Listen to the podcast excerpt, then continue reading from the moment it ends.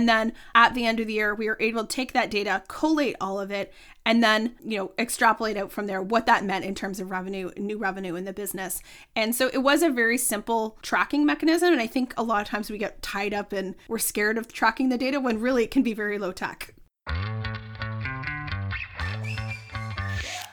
If you can't measure it, you can't improve it. My guess is that you've probably heard some version of that Peter Drucker quote before. And the reason this idea is so widespread is, of course, because it's true.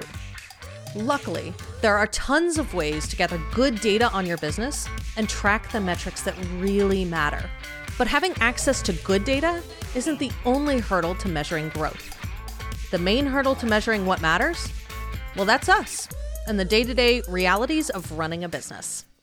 I'm Susan Bowles, and you're listening to Break the Ceiling, the show where we break down unconventional strategies you can use to save time, boost your profit, and increase your operational capacity. We've been talking this month about how to measure growth, what numbers to collect, what feedback to gather, how to make space for growth. So if you've missed those episodes, scroll back through your feed and check those out.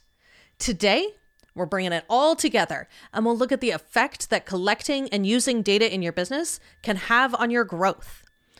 We're looking at how all of this gets pulled together in an actual agency and implemented in the midst of day-to-day operations. I'm chatting with Maggie Patterson from Scoop Studios and The Small Business Boss. We talk about all the different things she's tracking, how she tracks them, and how she's integrated that into her growth strategy. We'll also talk about how she gets herself to actually track data and get over that hump of, but I don't wanna. All right. Hi, Maggie. Thanks so much for being here today. Thank you so much for having me. I'm excited to talk about numbers and all the nitty-gritty stuff. That's my favorite. So why don't we start with just tell me a little bit about kind of what key metrics you're currently focusing on for your business. So one of the things I had to really do at the beginning of 2019, I was like, yeah, I have like normal revenue reports and everything. But I was like, we need a lot more data than just like, you know, what were our expenses? So I went a little further and really started tracking in an immense amount of detail, everything related to lead generation, because, you know, with a service business, with owning an agency, new clients are really that lifeblood of the business. So focusing in on that, you know, what were our lead sources? You know, what percentage of clients were new revenue? What was the source of that revenue? How did that impact our profitability? And then getting into things like what were our win-loss rates on proposals? How can we start to look at that a little bit differently? Because it all goes into, you know, from a new business perspective, like, yes, new business turns into revenue, but it's also time. So how do we optimize that process?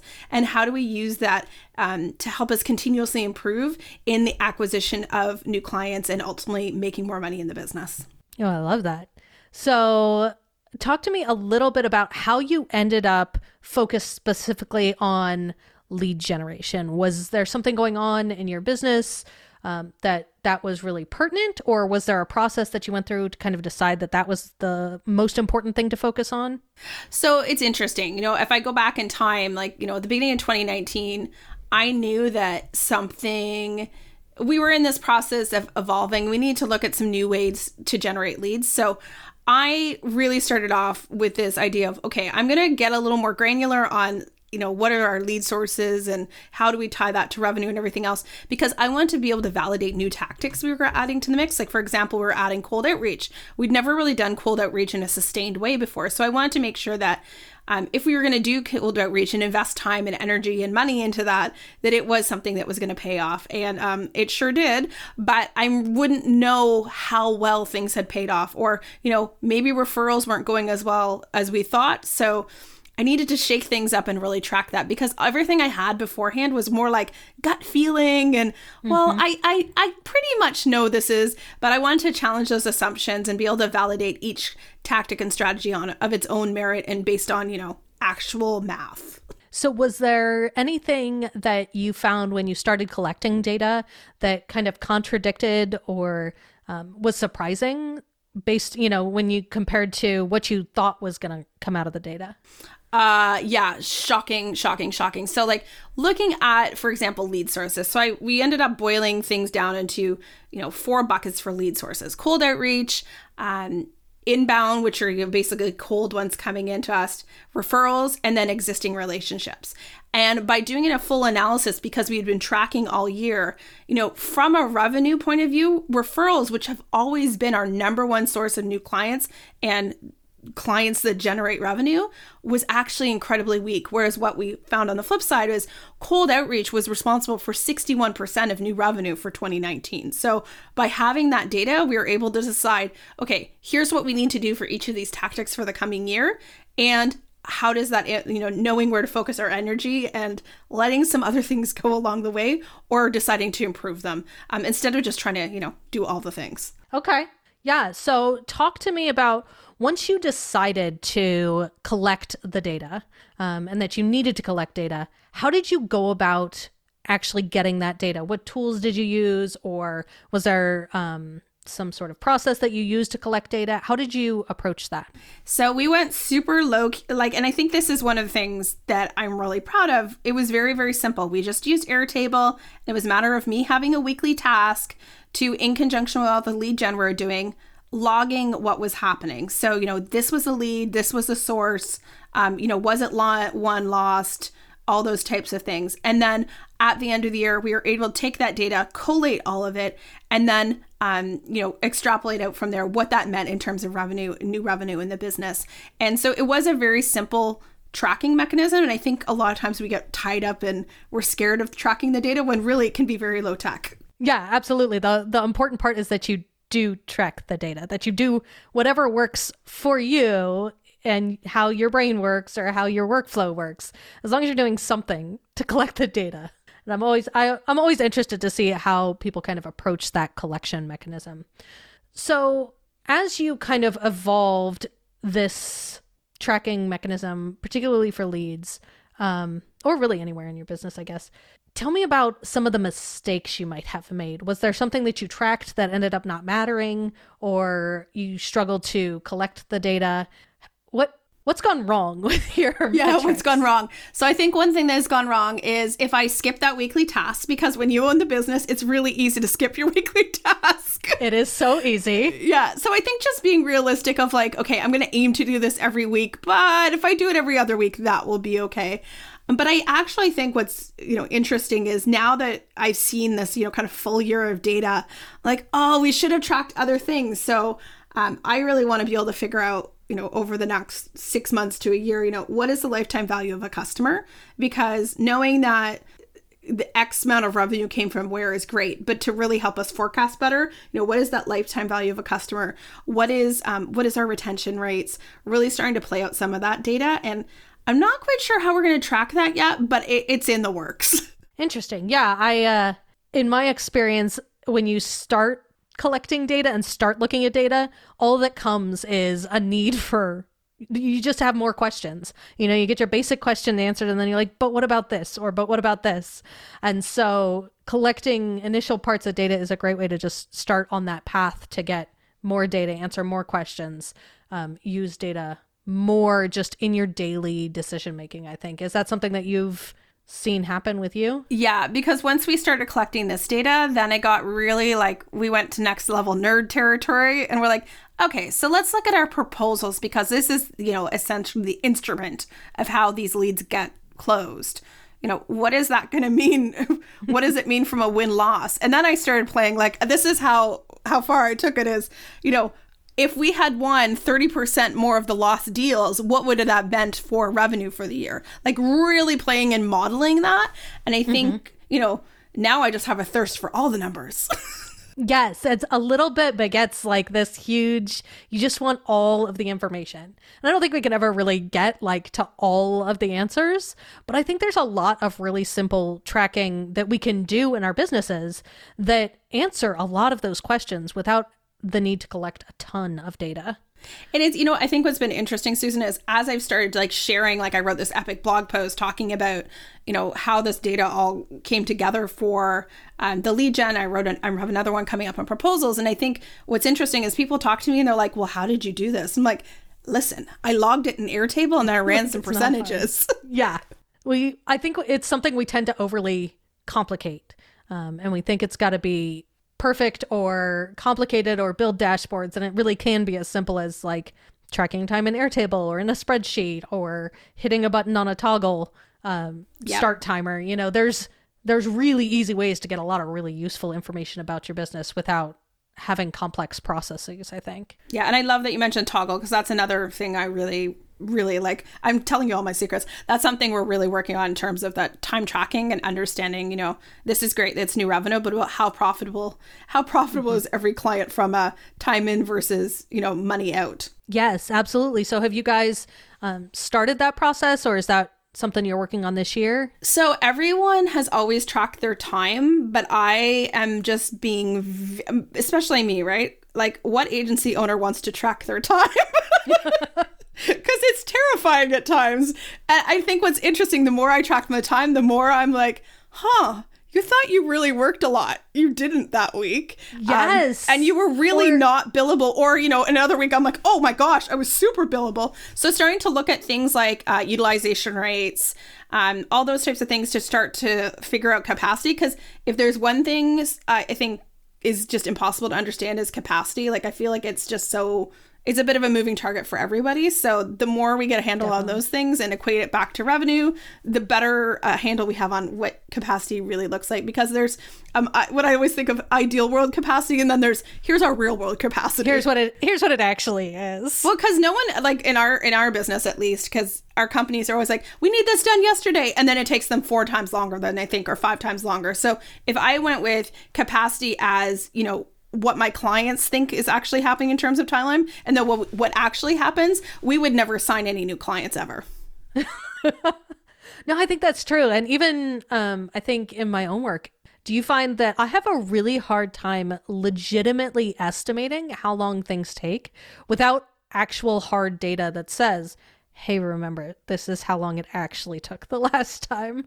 Yeah. And I think being able to look at the historical data is becoming very, very helpful. Like, I was quoting in a project last week and I was like, wait a second, we did another project like this back in November. How much time did we really spend? Mm-hmm. And that, you know, ultimately let me come up with a much higher number than what I would have quoted if I'd just gone on gut feeling when, you know, preparing the quote. Yeah. I think one of the things that when we move to, you know, more fixed price retainers and that sort of thing, sometimes it's easy to forget that we have to measure whether or not that's profitable. You know, just because we said that's how many hours we're allocating or that's what the value is to the client, it's always important to be tracking and making sure that the value that you're putting into the client is it's still profitable. And there's no real way to do that without actually looking at, you know, the costs in. How much time did you actually spend on a project?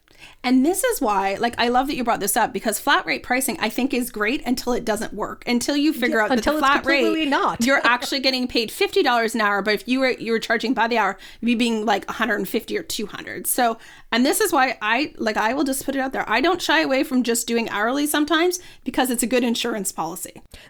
And I do the same. So I advocate a lot for value-based pricing and flat rate pricing, particularly because it's very efficient from an administrative standpoint. Yes. So that's where I love it. But I've also done that where there's a project where it's maybe kind of something unusual and there's absolutely no way to really know how long it's going to take because you just have too many unknowns. I've done hourly pricing as well, just for that purpose, where you never quite know and you need the insurance policy. Yeah, I'm in the middle of one where I'm really glad I had the insurance policy right now, because I was able to say this morning, hey, you know what? You're over. More money, please. Yep. I didn't say more money, please, but I was, you know, I put it in more professional terms, but that's essentially what I said. You need to pay me before we keep doing more work. Yes. And I think a lot of that is really difficult to get to if you are not measuring things, even basic things like time tracking. Yeah, time tracking, I think that will be my big win of 2020, my level of granular time tracking. I think so. It's really easy for like folks on a staff who have a specific project. And I think a lot of the times when it's task based, you know, when you're working on the specific task or the specific project, it's really easy to allocate your time to that. But as a founder, it's so difficult, I think, sometimes to get granular on what you're doing, because changes so much, and so much of your day is not necessarily allocated to a specific project or a specific task or specific client work.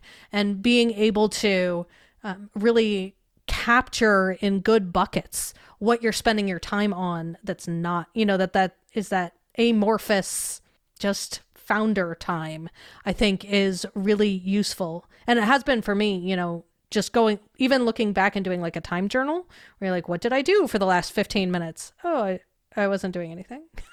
Well, I thought I was really busy, but I wasn't actually doing anything. And at like the you know, kind of shifty founder time, I think for me, it actually getting really clear on what it is I'm doing. Because, you know, you arrive at the end of the day and you're doing your timesheet and you're like, what have I been doing all day? Yes. And then it's made me realize like, okay, there is like this ongoing pattern of these four things I keep sticking my nose into that I just need to delegate or not be involved in. Mm. And I mean, I've spotted that in multiple instances with different, you know, kind of administrative operations tasks. I've spotted it in client accounts where I'm like, I do not need to be this involved. What am I doing? And I mean, we really are our own worst enemies sometimes as the founder. So I think getting very granular down to like, how am I spending my time in 15-minute increments is forcing me to confront some of those things and be able to, you know, make better decisions and to delegate things in the way they need to be delegated. Oh, I love that. I hadn't thought about that. Yeah. It's amazing how much really comes out once you have hard data at your fingertips.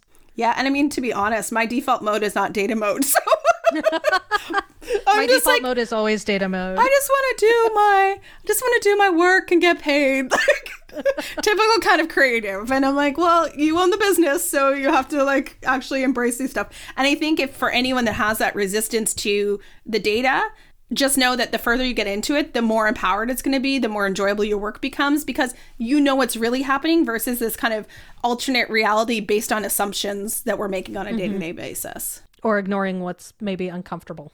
I've never done something we all do, like ignore the thing that you don't want to do. But, you know, when you're tracking time or you're tracking and you say, hey, no leads came in. And then you go back and you say, well, did I do anything to bring in leads? Oh, I didn't. All right. Okay.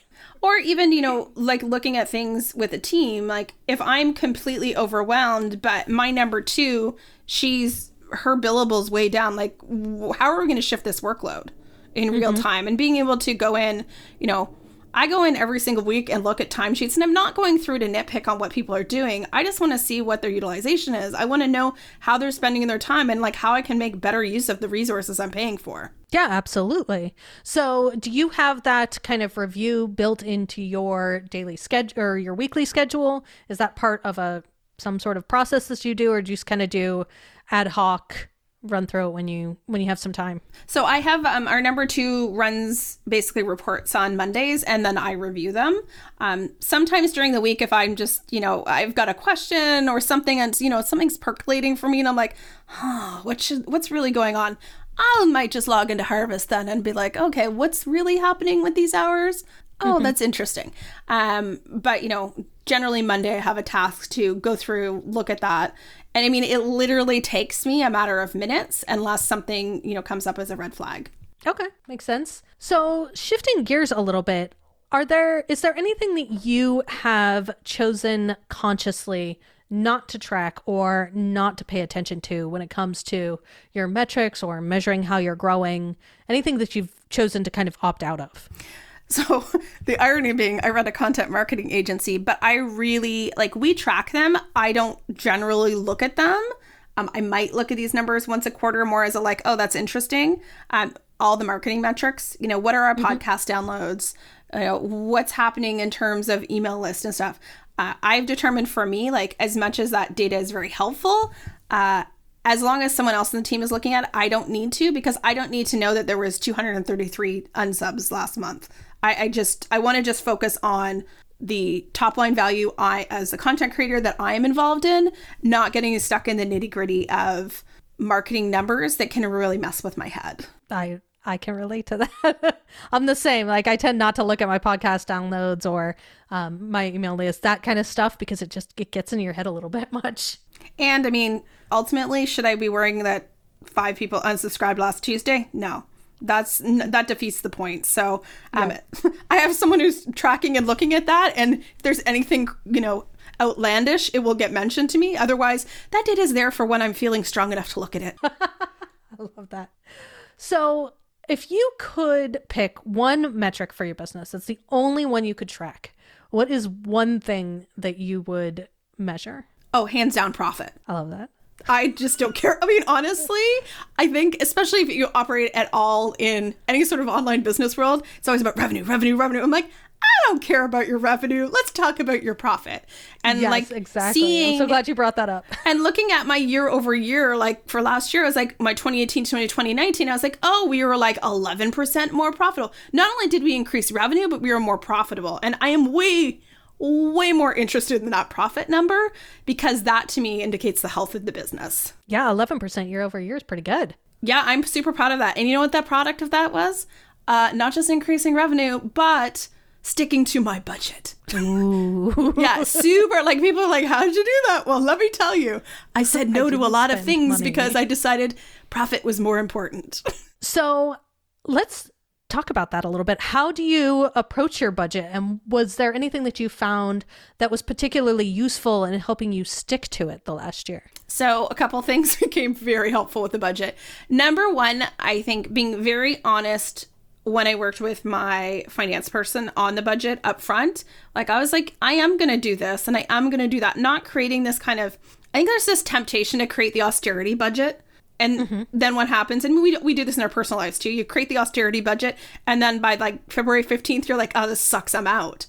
So we created a very realistic budget, and also just understanding that anything that wasn't in the budget, we had to kind of find a give and take. And I worked really closely with my finance person on that to make decisions in real time based on kind of what my desired outcome was. So I would be like, okay, so if I do that, like, and this is how granular it would be. I'm like, okay, so if I do this, how do you think that's going to impact, you know, the expenses? How is that going to my profit margin? Like, and there were certain things she ran the numbers real quick for me. And I was like, oh no, we're not going to do that. That's not worth it to me. And I mean, a lot of times it comes down to, I was like, do you want to pay yourself a bonus, Maggie, or do you want to do that thing? I think I want to pay myself the bonus. Yeah, I think we tend to not realize the trade-offs. And I think that's an excellent point that you make, because ultimately for a lot of the business owners, it's literally money out of your pocket when you're making choices about the expenses that you're choosing to pay for or not pay for. And that twist of it's literally money coming out of your pocket. Do you really, really want to do this thing? Is a great perspective to have. Yeah, in my case, I wanted a new bathroom at home instead. So I was like, new bathroom, someone's course. I think I'm taking the bathroom. Yeah. No, I love that. I think that's really useful.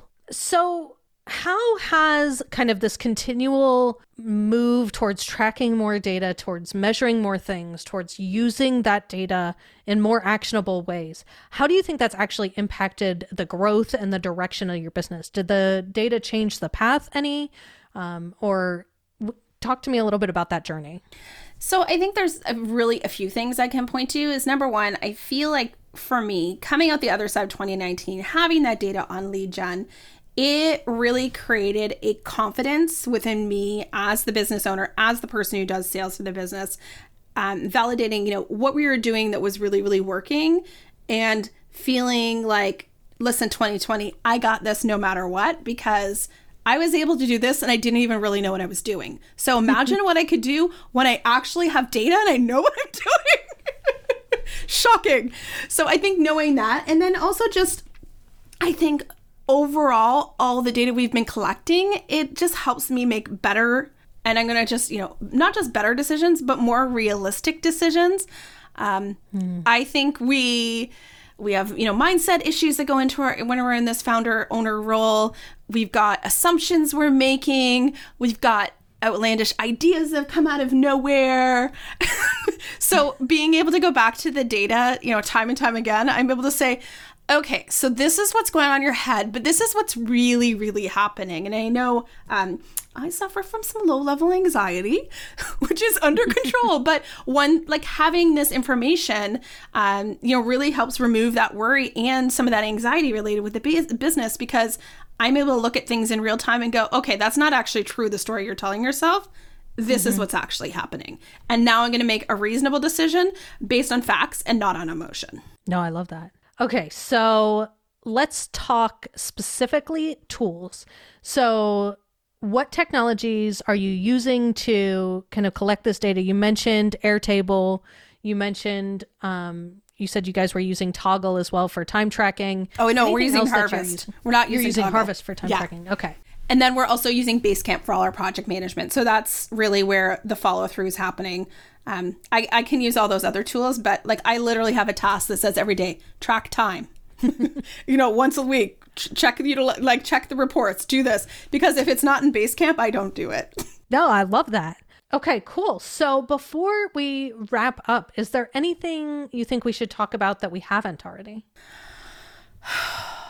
I think the biggest thing, honestly, like if I could just leave anything is like, if you are looking at your lead gen and you're looking at your business for the year, take the time to, you know, really track that. I think it will make a lot of difference, and it will also kind of move you out of this. And I think that a lot of service business owners are like this, very passive, waiting for leads to come to them. When you see it in black and white, kind of snaps you into reality and is going to help you be more proactive and be smart with how you're focusing your time in terms of acquiring those new clients. I love that.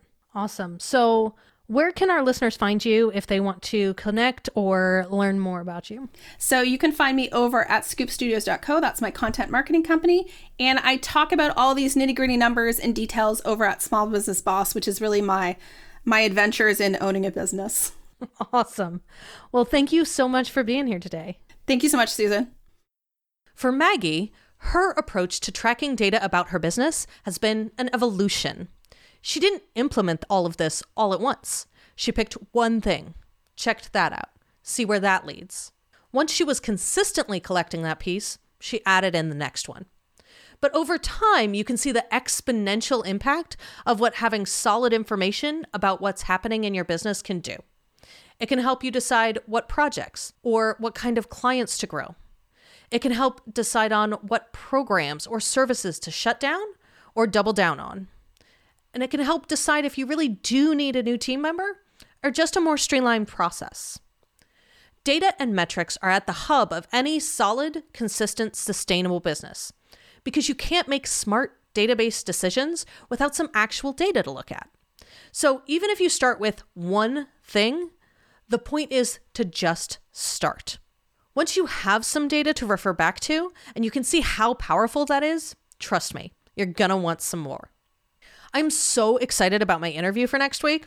I'll be talking to Justin Jackson from Transistor FM, which is a podcast hosting software company, and incidentally, the software company that hosts this podcast. Justin and I are going to talk about what metrics he measures in his business and how service businesses can really benefit from incorporating some of those standard software metrics into their own business. So make sure you hit subscribe so you don't miss it. Growing your business can cause a lot of problems. If you're only focused on adding new clients to your roster, you can quickly get underwater. Your time gets stretched thin, quality goes down, and results suffer. That's why measuring growth is about so much more than how many new clients you want to work with or how much revenue you want to add to the top line. I can help you understand growth from every angle, financial and operational.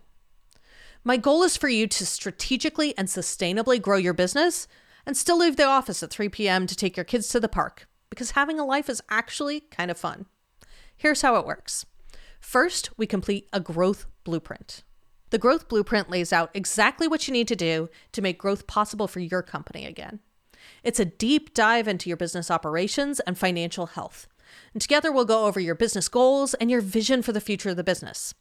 Then we'll map out where you're getting stuck and figure out which parts of your system are blocking your growth. Then we enter the ramp-up phase. I'll get to work setting up the necessary foundations to fix your business. This often includes implementing new software, defining your processes, and starting to make changes. Finally, we enter the growth advisory and continual improvement phase. This is where the real magic happens. I'll handle your finances and your software systems so you can focus on selling into your new capacity and giving your clients the best possible service. With a continual focus on improving and streamlining, your business will be able to handle whatever you can throw at it. Ready to learn more? I'd love to learn about your business and where you're stuck when it comes to growth. Shoot me an email. I'm Susan at scalespark.co, and we'll set up a time to talk. I'd love to help you plan for strategic and sustainable growth without sacrificing your time, quality, or results.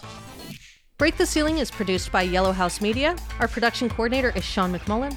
This episode was edited by Marty Seefeld with production assistance by Kristen Runbeck. Our theme music is Feel So Fly by The Unders.